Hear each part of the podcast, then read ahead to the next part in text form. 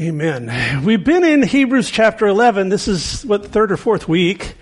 Um, and I was telling Richard before the service, because uh, last week we went through three verses. We're going to go through three more today. I, I originally had the study laid out to go from verse 20 through verse 31 in Hebrews. I had a whole different title. And uh, just as I studied and as I prepared, the Lord just moved on my heart and ended up with way more information than I could do teaching that much. I ended up kind of restructuring the whole thing. So uh, just looking at now the patriarchs, last week we looked at Abraham and we looked at his faith being tested on purpose where God had laid out the promise there in Genesis 21 uh, when he said, through your seed, through Isaac specifically, the nations of the earth will be blessed. And then in chapter 22, he says, hey, Abraham, I want you to kill your son. And, and, and, I know that's kind of bluntly stating it, but he said, I want you to offer him as a sacrifice, and I want you to take him out. I'll show you where to go, and all of that. And, and, and what we saw in that was that God laid out the promise, and then came the challenge. And that's what happens in our lives. He says, look, here's the promise. I, I, and we live, I'll tell you, by faith we live under the promises of God. Every one of us. And, and, yet we come into areas in our lives where we're challenged to, Lord, am I going to believe you for that or am I going to try to go my own way or try to figure it out myself and try to do this whole end run on you or am I going to simply rest? By faith in the fact that you've got this.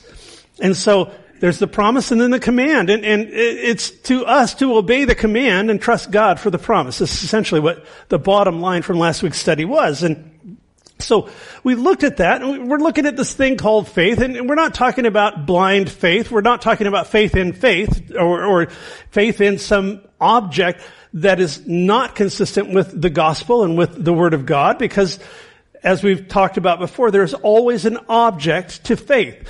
If you have your faith that God is a doorknob or a rock, then that's not going to get you very far. But if your faith, the object of your faith is Jesus himself, the one who died for you on a cross, rose from the dead to give you power, not only power for this life, but everlasting life, well then that's substance to your faith. That's that he's the substance of the things we hope for. That's what it says in 11.1, right?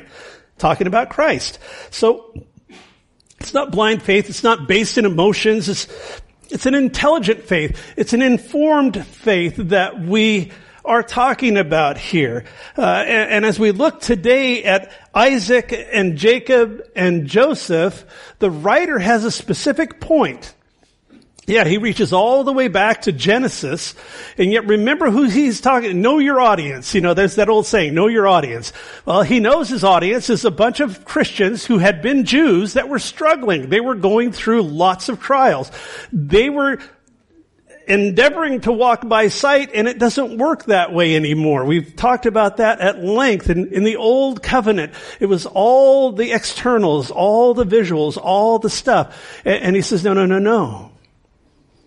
That's the old covenant. The new covenant is by faith. It's entrusting something, someone you can't see. And, and, so they were discouraged. They were struggling. They were going through a lot of trials. And, and he's writing this to encourage them. And what he's going to be showing them through this passage is these guys, there's one thing that's a common thread with all three of these people, with Isaac and Jacob and Joseph, is each one of these, he is talking about men who are at or near the end of their life. And, and, and there's great encouragement for us, not that all of us are at or near the end of our lives, uh, and yet we don't know what tomorrow holds. And I know as I get older, passages like this get more important to me. And yet all of us, our days are numbered and he knows that day. He knows that time. And, and what these guys emphasis was on, the reason why this is called faith looking forward, is they get to the end of their days and they're looking forward. They're not inheriting the promises, but they're still living in them. They're still living believing in God, believing that God has set these promises in, in motion. And so the other thing about this is these guys, all three of these guys that we're looking at, none of them were perfect. I, I mean, you look at Isaac's life, you look at Jacob's life, Jacob especially, I connect with Jake, Jacob. Uh, they, they, they failed at times. They failed miserably at times. But it didn't change God's faithfulness to them. That God is ultimately, utterly faithful, even when we are faithless. And, and I'm comforted by that. I know that uh, I'm not alone, that sometimes I struggle and sometimes I go through things. And I'm not talking about abject sin. I'm just talking about daily life. Uh, my friend likes to say, I'm filled with the Holy Spirit, but I leak. And, and, and, and we do, we leak. I mean, sometimes we just automatically, we forget that these things exist and we just go powering off on our own. But God is faithful and He reels us in gently and He brings us to this place of reminding us that His promises are sturdy and sure and real in our lives. That's what the writer wants to get across to the Hebrew Christians in the first century. And by way of application, that's what God wants to accomplish in us.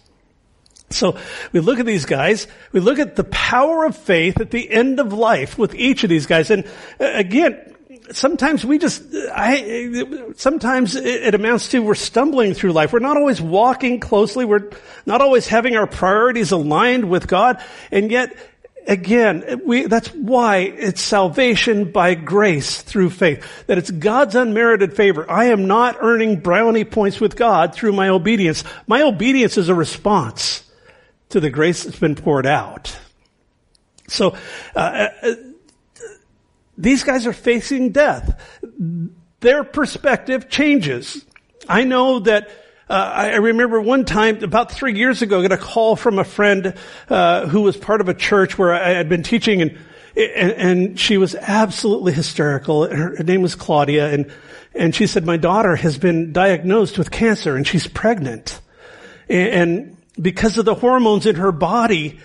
The cancer accelerated and there was no hope for her unless God intervened miraculously. And they offered her, look, we can terminate your pregnancy to keep you alive and give you heavy chemotherapy drugs. And she said, no. I want my baby to live, even if that costs me my life. And, and so her mother, when, when she called, we were traveling from here down to Northern California and, and just frantic and, and, and just pleading for prayer for her daughter and for her unborn grandchild. And, and, and her perspective in that moment changed. I remember speaking with her, and, and Mary Susan was the gal. The, she'd been to our church, and and God had touched her heart, and uh, she and her husband, and and all of that. And, and as Mary Susan was in the hospital, and her mother went to visit her, she said, "Mary Susan, I have to know. I have to know where you're at with God." Where you're at with the gospel, where you're at with Jesus Christ. And, and Mary Susan on her deathbed said, Mom, don't, don't worry. I've, I've covered that. I, I've made my peace with God through the cross and through Jesus and, and mom, it, it'll be okay. And, and she delivered her baby who's alive now. I was looking at pictures of her last night as they're preparing this and, and then she went to be with the Lord. Hardest memorial service I ever did. Uh, just the, the tragedy of it. And yet, knowing that her mother's perspective changed in that moment from going on with life. Every day we look at is going to be like the last and the, the next day and all of that. And, and it was like this whole thing came up and she had to know more than anything else. And of course she uh, longed for her daughter to, to, to live and all of that, of course. She had to know what was going to happen with her daughter when she crossed over. These guys, the, the, the writer in the book of Hebrews is, is bringing that up to, again, these struggling Christians, they're going through all kinds of stuff, and he's saying, look, you may not inherit the promises. You may not get there. You may not see a resolution to the struggles that you're going through. You may die. But it's not going to stop God or His promises from going forth. And folks, many of us, we may not see the fulfillment of God's promises until we get there. Because when we talk about hope, when we talk about heaven, when we talk about eternity, Those are promises that we have. And we do well to hold on to the promise knowing that barring the Lord catching us up together with Him in the air through the rapture or uh, all of that, that we will go through the end of this life and not realize those promises until we get there. So that's what these guys, that's what the writer is wanting to convey with these guys. All three of them are near death. And he highlights the faith they exhibited when they came to the end of their lives because faith looks forward. They didn't see the end of their earthly life as that's it. That's where it stops. They were concerned about their descendants and they also knew that there was more on the other side. So as we look at, at the patriarchs, at, Isaac and Jacob and Joseph, they're the direct descendants of Abraham. There was Abraham and then his son Isaac. Remember, there was um, Ishmael, uh, the child born outside of the promise, and we looked at that last week. But Isaac was a child of the promise, and so there's Isaac, and then Isaac's son is Jacob, but he had an older brother named Esau. We'll look at that this morning. And then Jacob, who was the younger brother, but he inherited the birthright. He actually tricked his brother out of it. Uh, he had 12 sons.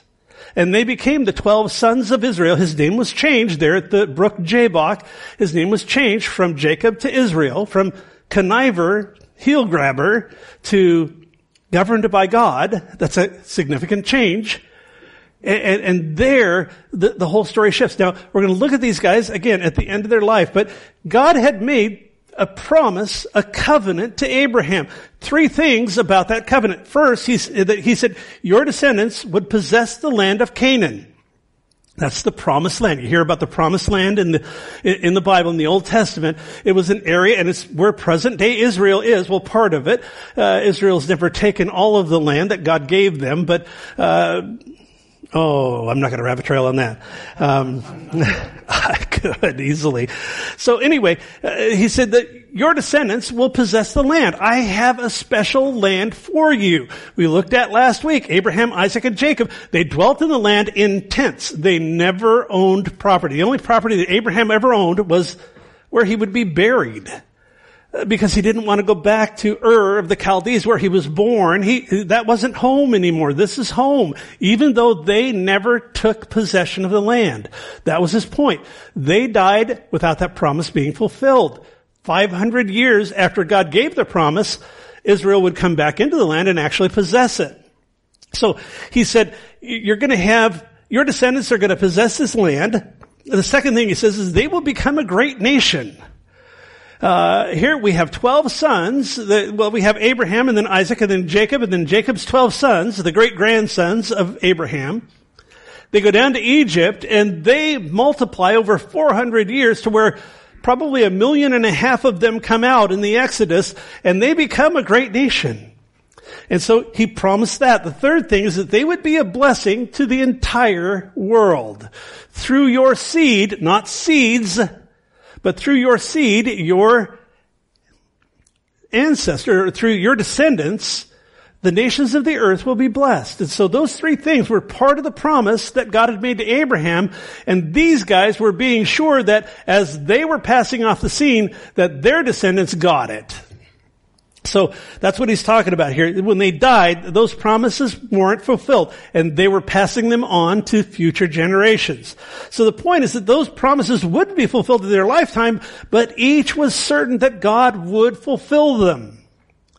We do well to understand that we may or may not see aspects of God's promises in our lives fulfilled, but to walk by faith being assured that God will do it.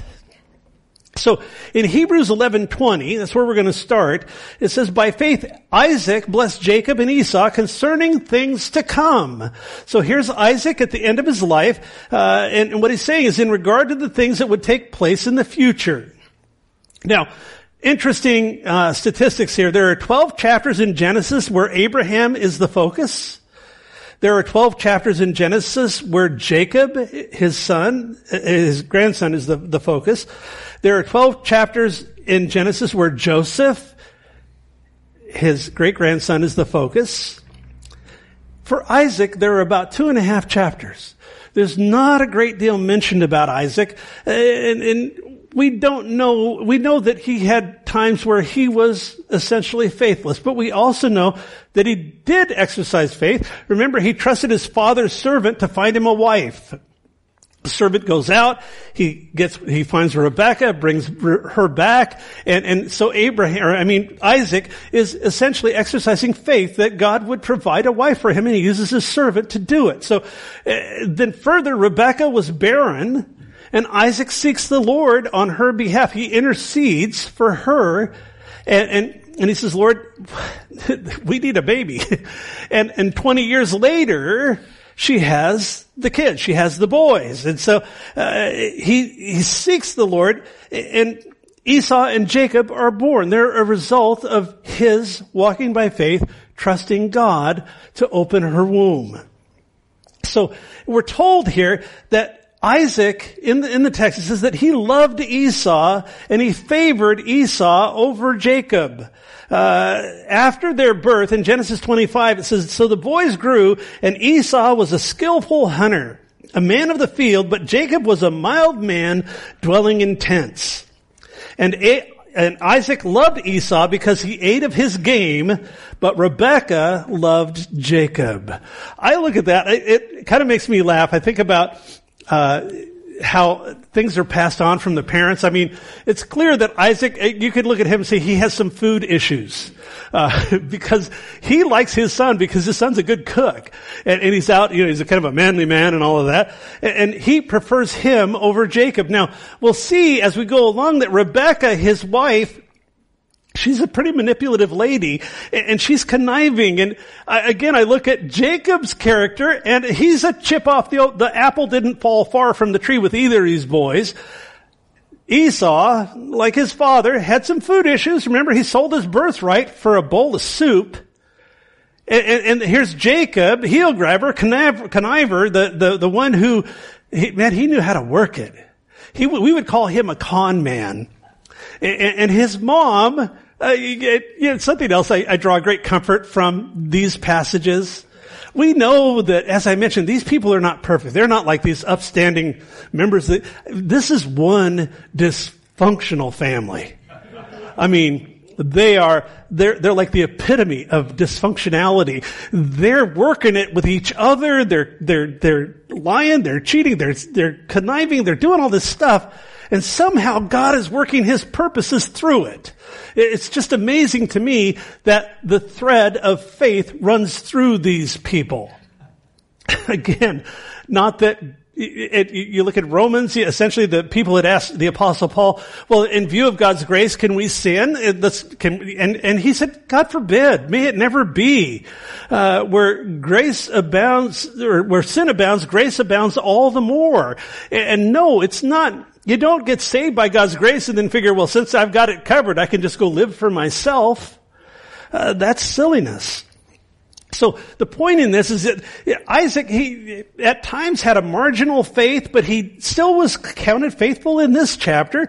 Uh, Rebecca, she's, you know, kind of got her issues and, uh, the, the son's character, one, if we looked at it in today's in, in, today's society, what one would be like he's a construction worker and a football fanatic. Okay, you know Esau, he's like this ah, rough and tough guy.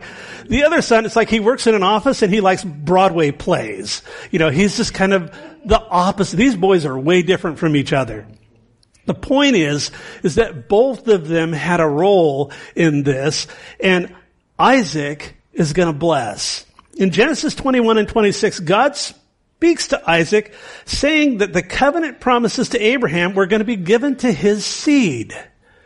Uh, as messed up as his family was, God was going to do what he's going to do. He'd revealed to Rebecca the destiny of her two sons. He said the younger or the older would serve the younger. In other words, it's not going to be the typical lineage where, you know, the, the, the oldest child takes the blessing and the birthright and all that. Both of those Jacob got a hold of uh, through some very dubious means, uh, and the it, it's proof to me that it's not going to always be by birthright, not going to be always be by physical lineage uh, in that. So, and these guys, these boys, even in her, if you read in Genesis, and, and, the reason why I don't have all these scriptures up, we're covering a lot of ground in Genesis this morning. Usually I put slides up, but um, Richard said, "Boy, this is going to be easy. I've got three verses to put on the screen." Yeah, because I, I, there's just so much.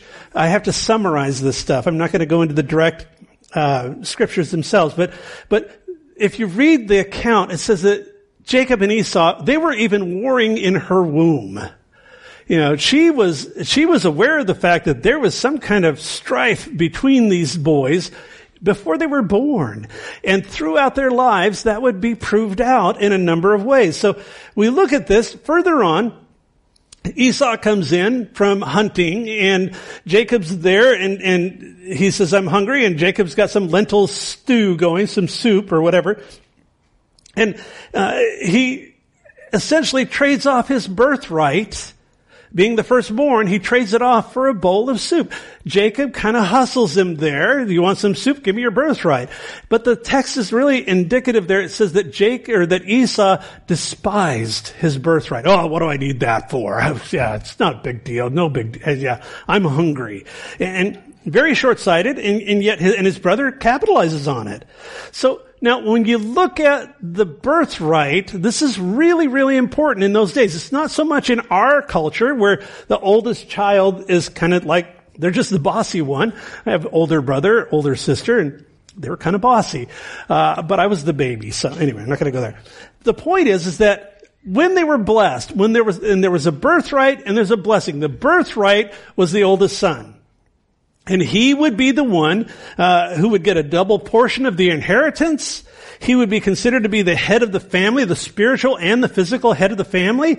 And, and looking down through the ages, that through the blessing that was connected to that, is that Messiah would come through the firstborn and that God would be accomplishing His purposes, yes, in their lives, but God is always working far ahead of us.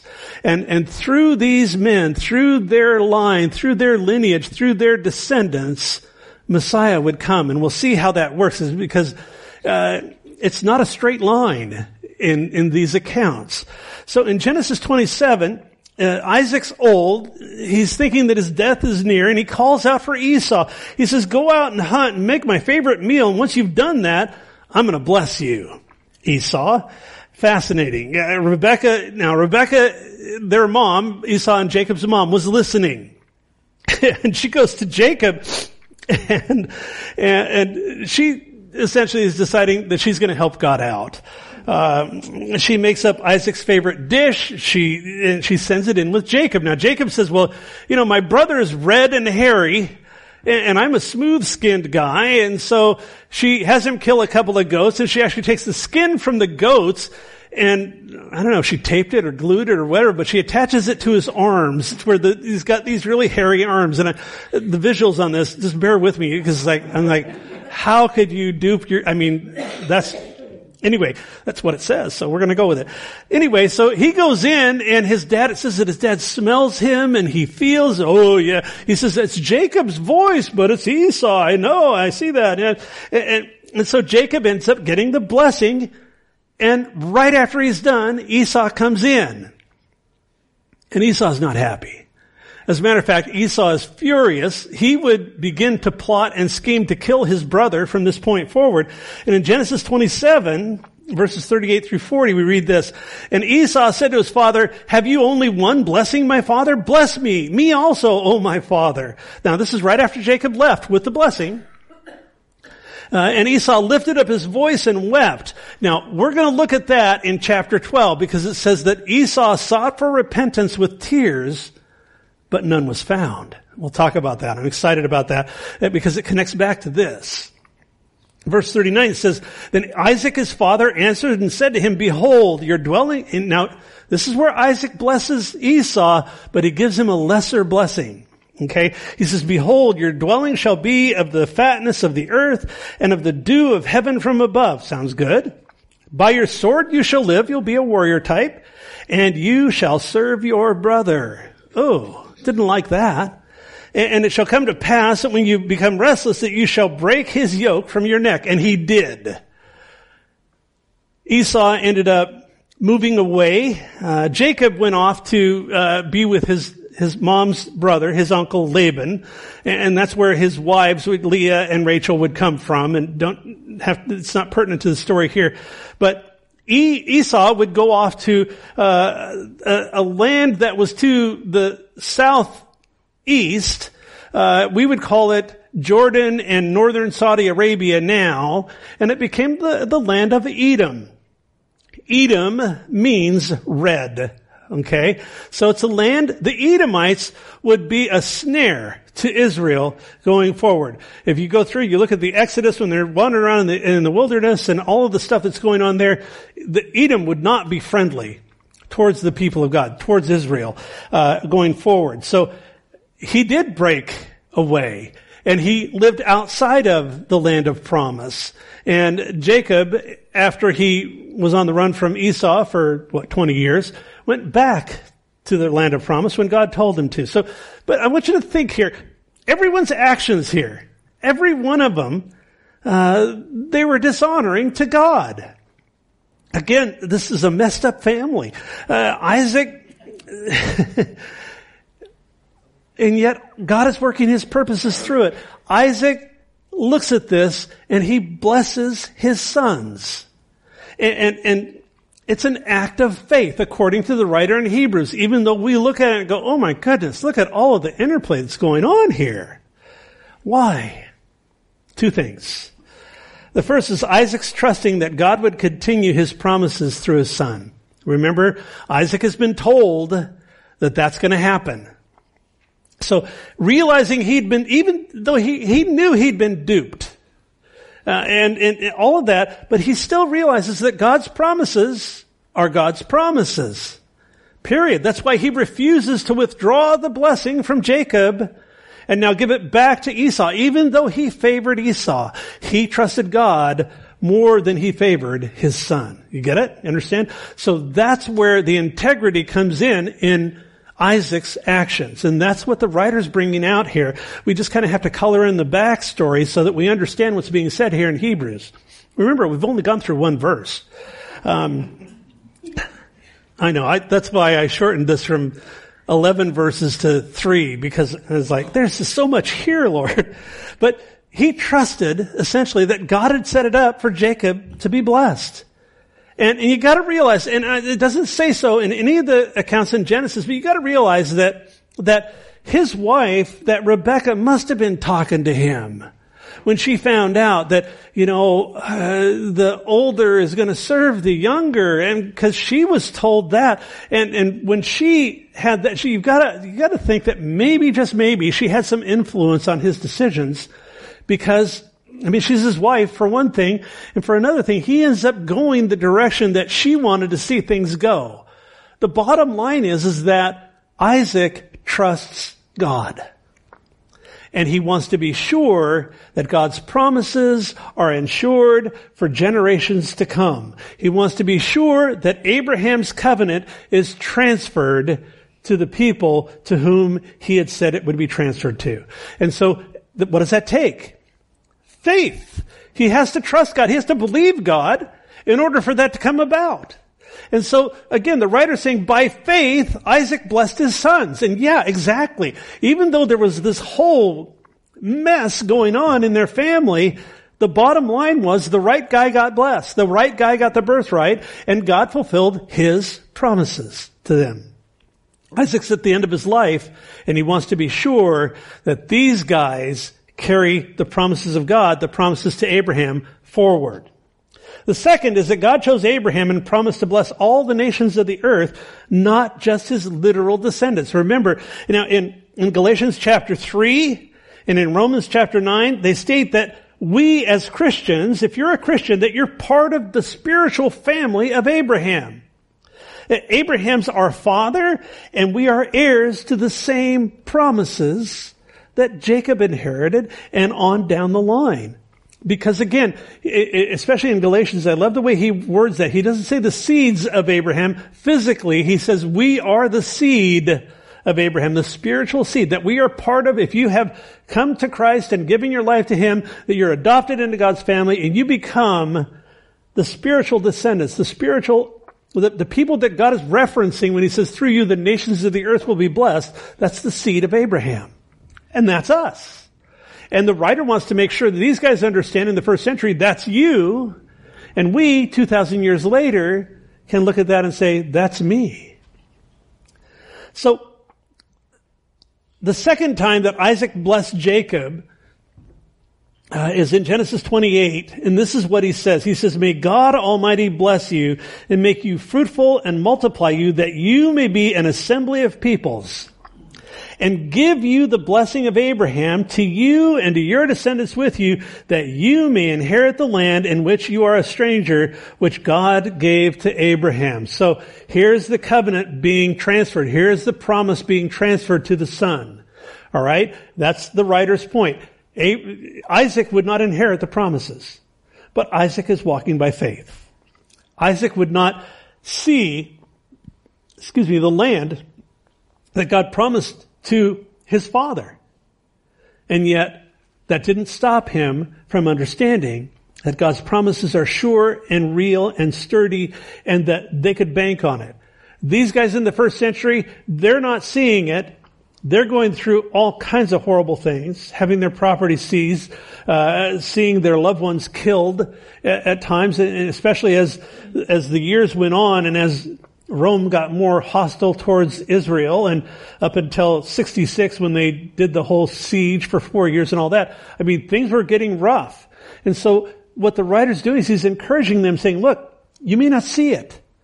You may not get the fulfillment in this life. That doesn't change the fact that God's in control and that God is going to fulfill His promises. He will do it. And folks, we go through things. We go through a lot at times. We go through painful things at times. And yet, there is such value in understanding that my life is hidden in Christ. And that when I don't understand what I'm seeing, when I don't understand what's going on around me, when I don't understand what God's doing, and when I'm tempted to question and say, what is going on? That like Isaac, I can say, you know what? I know that you're in control. I know that you have this, and by faith, I'm going to stand on your promises. I will not relent and allow my circumstances to rule over me to the exception of believing you. Good advice from God's Word, folks. So, the bottom line, uh, the question is, why is Isaac counted faithful in Hebrews 11? And the answer is simple. It's because he trusted God will fulfill the promises to Abraham in his own way, in his own time, regarding his two sons.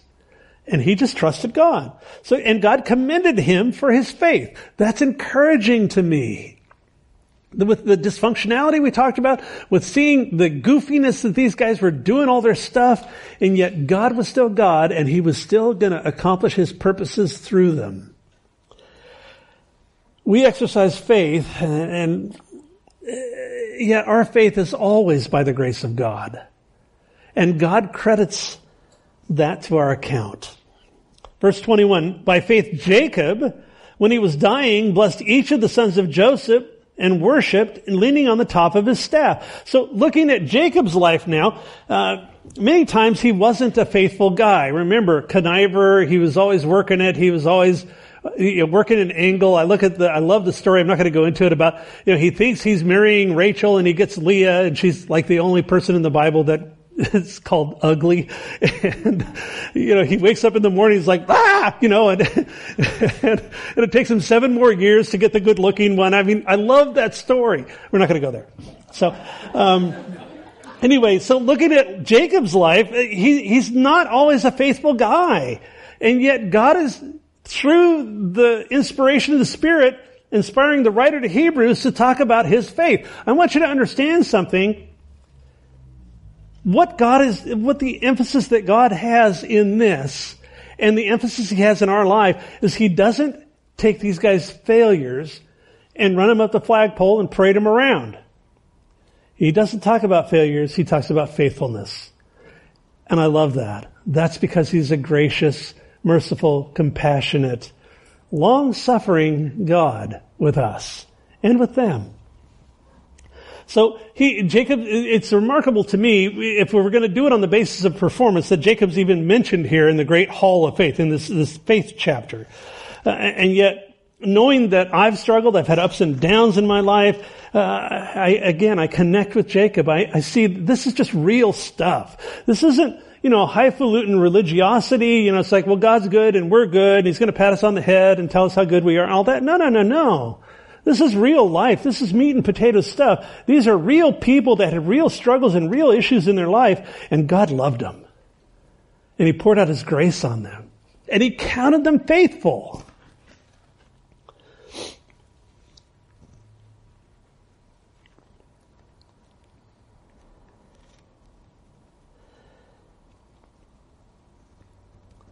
looking at Jacob in Genesis 49, Jacob, now he's, he's in Egypt.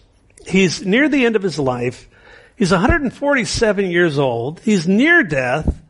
And he pronounces a blessing and prophesies over all his 12 sons there. Uh, in Genesis 49, you can read it. I read through it a couple of times preparing for this and just got blessed in seeing the, the God's plan and his providence coming through those pages. And yet right before that, in Genesis 48, there are some interesting things that happen. Joseph, his youngest son, comes in privately to his dad and he has his two sons, Manasseh and Ephraim, and he says, Dad, I want you to bless my boys.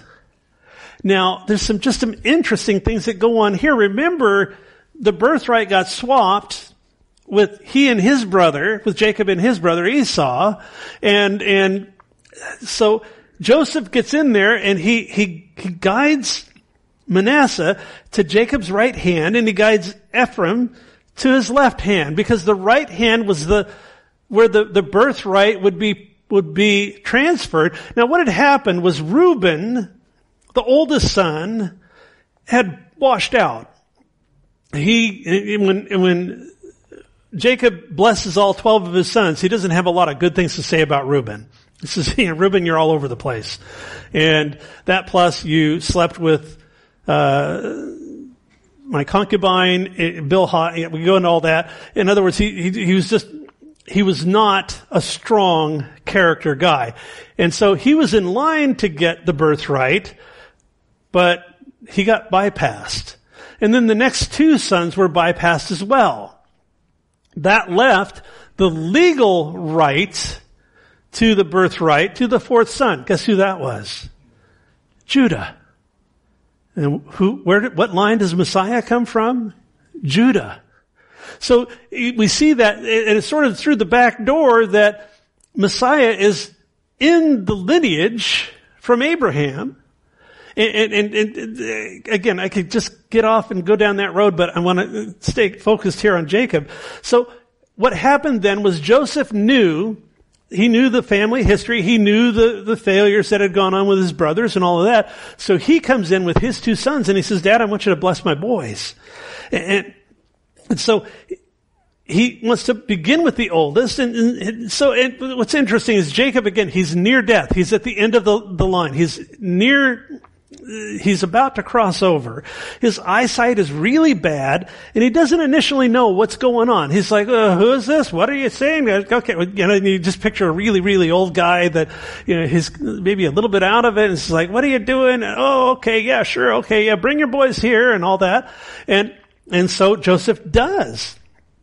Joseph goes down on his face, and and, and you know he's in an, a, a prost prostrate. I was get that mixed up with prostate. I don't want to do that. Anyway, see how slowly I said that? At any rate, so he's prostrate there on the ground and, and Jacob switches his arms. And, and, and Joseph comes up and, and, he's looking and he says, what are you doing? Uh, he, he and, and by this time, Jacob is blessing the boys, Manasseh and Ephraim, but he's putting the emphasis on Ephraim and not so much Manasseh. I can't imagine. It doesn't say what the boys' looks were. They're probably looking at each other like, what are you doing, grandpa? You know, what's happening here? And yet, the older son, he, Joseph tries to stop him. Jacob won't have it. He says, no, I got this. I know what I'm doing. Manasseh, the older son, will serve Ephraim, the younger. And that's what he says. The point is Jacob was believing this was God's plan for these two boys, these two sons. And he actually goes and he, when he speaks to them, when he speaks the blessing, he incorporates them and he says, the rest of your sons, Joseph, will be your sons, but these are now mine. And he brings them to equal status with his other sons, even though they're grandsons. This is a whole deal there. Again, I don't have time this morning to go through it, but the point is Jacob is believing that this is God's plan for these boys, and, and he's acting on it. That's why the writer says that he blessed the sons of Joseph, and by faith, because he believed God for it. Um, the, and also it says here in verse 21, it says that he was worshiping, leaning on his staff. So, as he blesses these guys, uh, it's, many believe that Joseph's act in this was an act of worship. Think about it. When we walk by faith, we're trusting God. When we're trusting God, we're honoring Him. When we're honoring Him, God views that as an act of worship. And so it says that he's worshiping him, leaning on his staff. He is actually worshiping him through his obedience to do as God is directing with these two grandsons. Folks, I love worshiping the Lord in song. That's only a part of what it is to worship. When we worship, we worship with our lives. Uh, we had those lyrics this morning. I, I don't just lift up my hands, Lord, I lift up my life.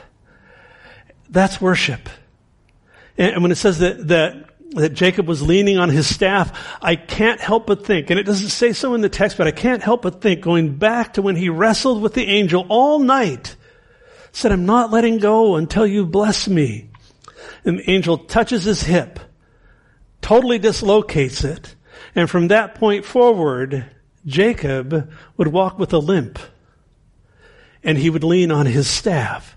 I can't help but think that as the writer here reminds us that he's leaning on his staff, that he's looking back to that point where his name was changed from Jacob to Israel, from conniver to governed by God. And he walked by faith and he was more reliant on God after that, I believe, than he ever was beforehand because he was known for relying on his own stuff.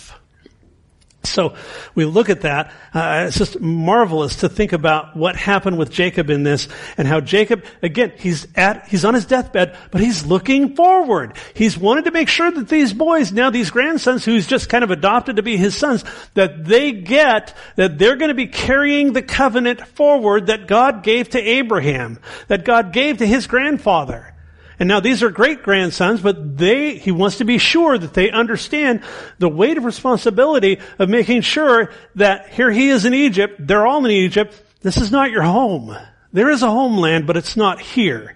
It would be 400 years before they would leave Egypt, but that didn't stop Jacob from acting and walking. Well, not walking, he's on his deathbed, but, but walking by faith in that sense. You know what I mean? So it's very important that we understand why the writer's saying by faith, he blessed Joseph's sons.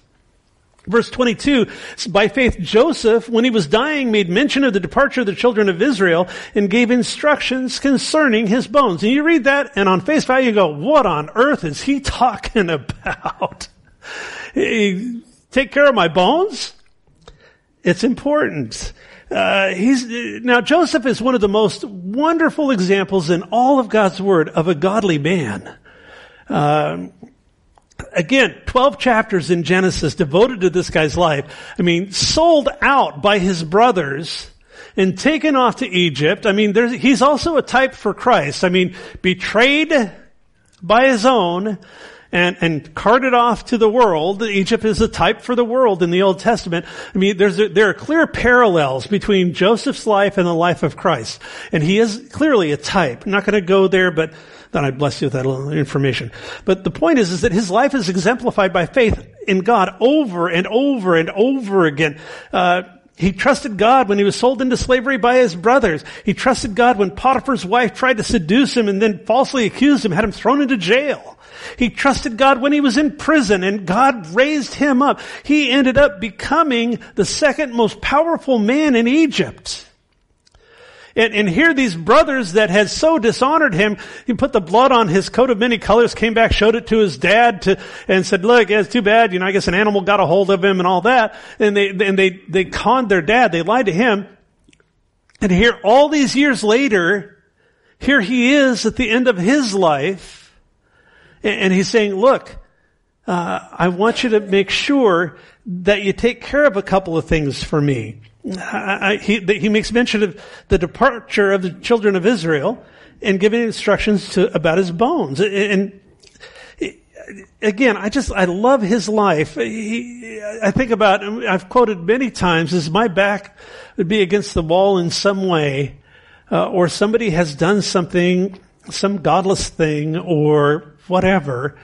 Uh, I go back to Genesis chapter 50 because Joseph's brothers, after all those years, there's a famine in the land. They come down to Egypt. They have no idea that their brother's like, you know, he's, he's, he's like the, the second, he's, he, he what would you look at it like? Um, I can't, you know what? I just blanked on a word. At any rate, they, they have no idea that he is in such a place of prominence and power. And, and so they come down and they're talking to him and they don't even know they're talking to their brother and he reveals himself to them and they're just a little bit, no, they're a lot, uh, kind of sideways about the whole thing because it's like, oh, we're dead. He, he could, and all he has to do is speak a word and we're done. And Joseph is gracious to them. I love in Genesis 50, he says, you meant it for evil against me. But God worked it for good. Why? To bring many souls alive. Joseph is remembering the covenant.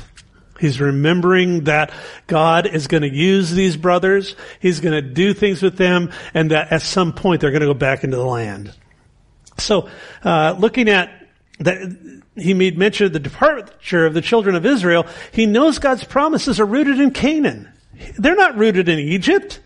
And he speaks of a future exodus from there. He knows that when God said to his great grandfather that I'm going to give you a land that it's not Egypt. He knows that it's in Canaan. He knows that that's their destination. He doesn't know how. He doesn't know when. He doesn't understand the details and all of that, but he simply trusts God. He walks by faith.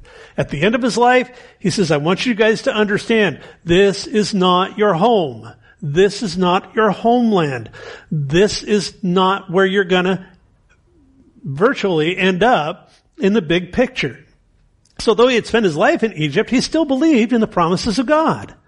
And things started well for Israel there. You know, they, they were in a fertile valley. They, they had favor from Pharaoh. Things were, they had abundance and things were good. And, and they did what God had told them to do, be fruitful and multiply and fill the land. And they filled it to where, you know, that famous verse there in Genesis that a Pharaoh was raised up that knew not Joseph things started to go badly for them.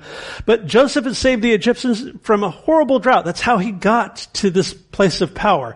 How he got to prime minister. That's the word I was looking for back there. At any rate, how he was like the equivalent of the prime minister. There's Pharaoh and then, then there's Joseph. I mean, he was a big deal there. Uh, and he had given, interpreted this dream for Pharaoh and then further he showed them how to bank their crops and, and to save them up so that when the famine hit, they had plenty. And I mean, that just put him in the front seat with Pharaoh. I mean, he was so impressed. And so here he is, though, he still, even with all of that, says, no, it's not here. It's not Egypt.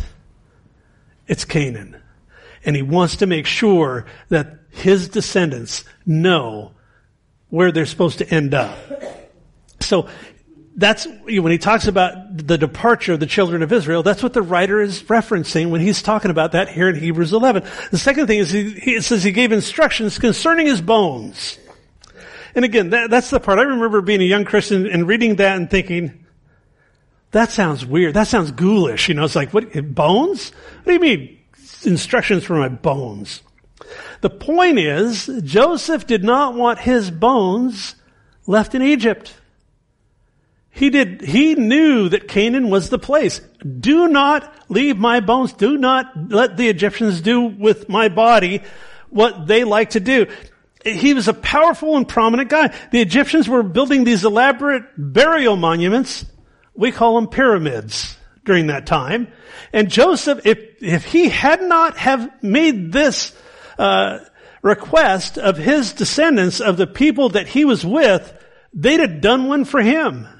And he did not want to be identified that way. He wanted to be identified as the children of Israel that were headed back to Canaan, even though it would not happen in his lifetime. And he knew it. And it didn't stop him from walking by faith. And so he's, he's being very clear. He says no. He's believing God and God has intended his people to be in Canaan.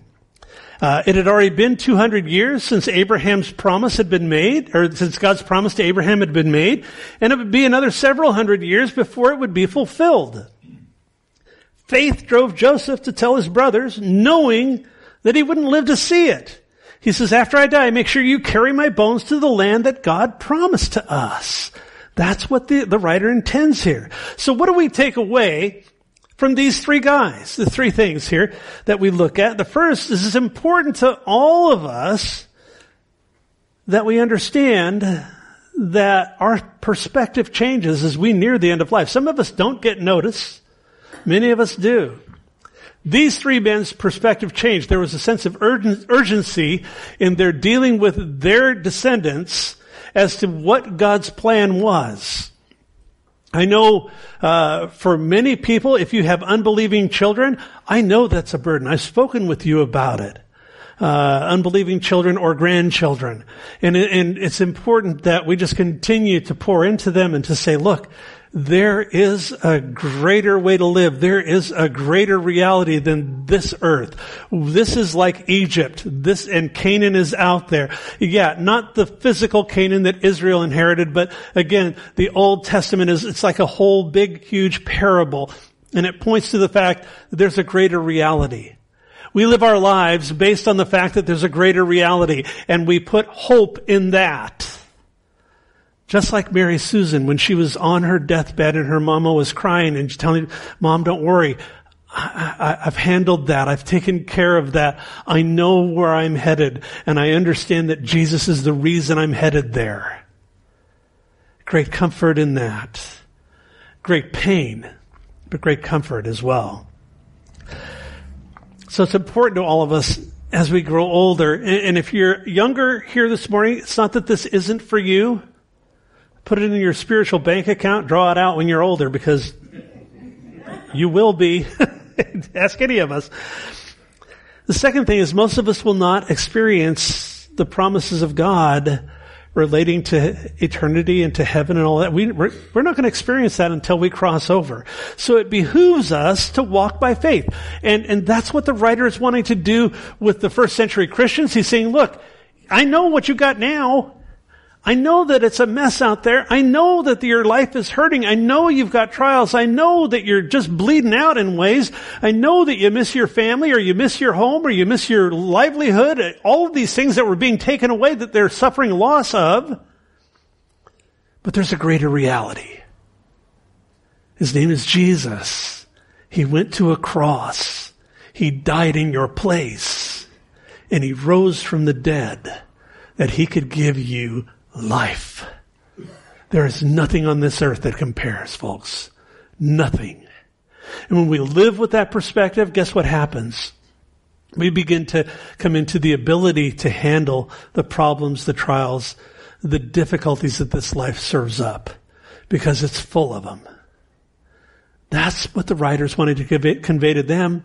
That's what I see is God's will for us to pull out of this. That's why I stopped on going 11 verses thought, you know what, these three verses are adequate. Because these three men, at the end of their life, had some significant things to say.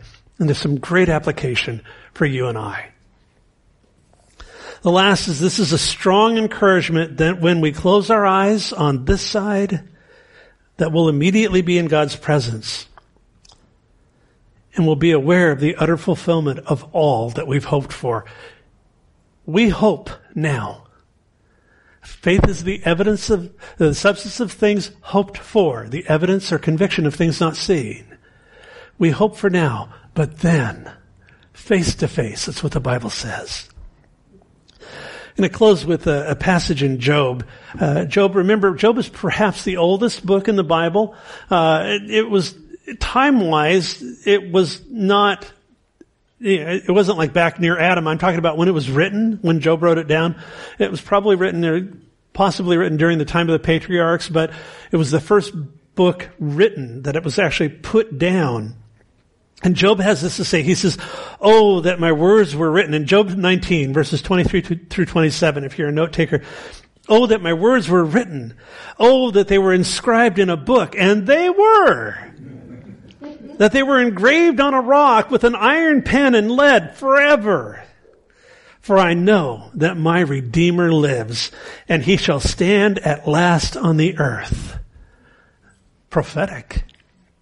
After my skin is destroyed, this I know, that in my flesh I shall see God, whom I shall see for myself, and my eyes shall behold, and not another. How my heart yearns within me. And folks, as I look at passages like this, how my heart yearns within me for the ultimate fulfillment of all that we have in Christ. As we struggle through, as we sometimes draw close, sometimes drift further away, as we go through that, it's not about our difficulties. It's not about our faithlessness. It's about His faithfulness. It's about He is the one who is faithful in our lives and He will do it. He simply wants to keep us close, to draw us close, to keep us close because He wants us to have as easy a ride in this life as we can.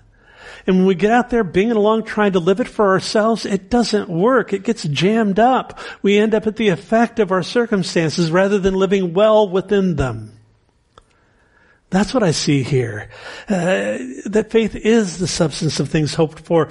It is the evidence of things not seen because He is the object of our faith. He is the one with whom we have to do. What great news for us through these three men to see they're at the end of their life, uh, they're looking forward because faith looks forward. Let's pray. Father, oh, just so so little time with these things, and yet uh, we just trust it's adequate.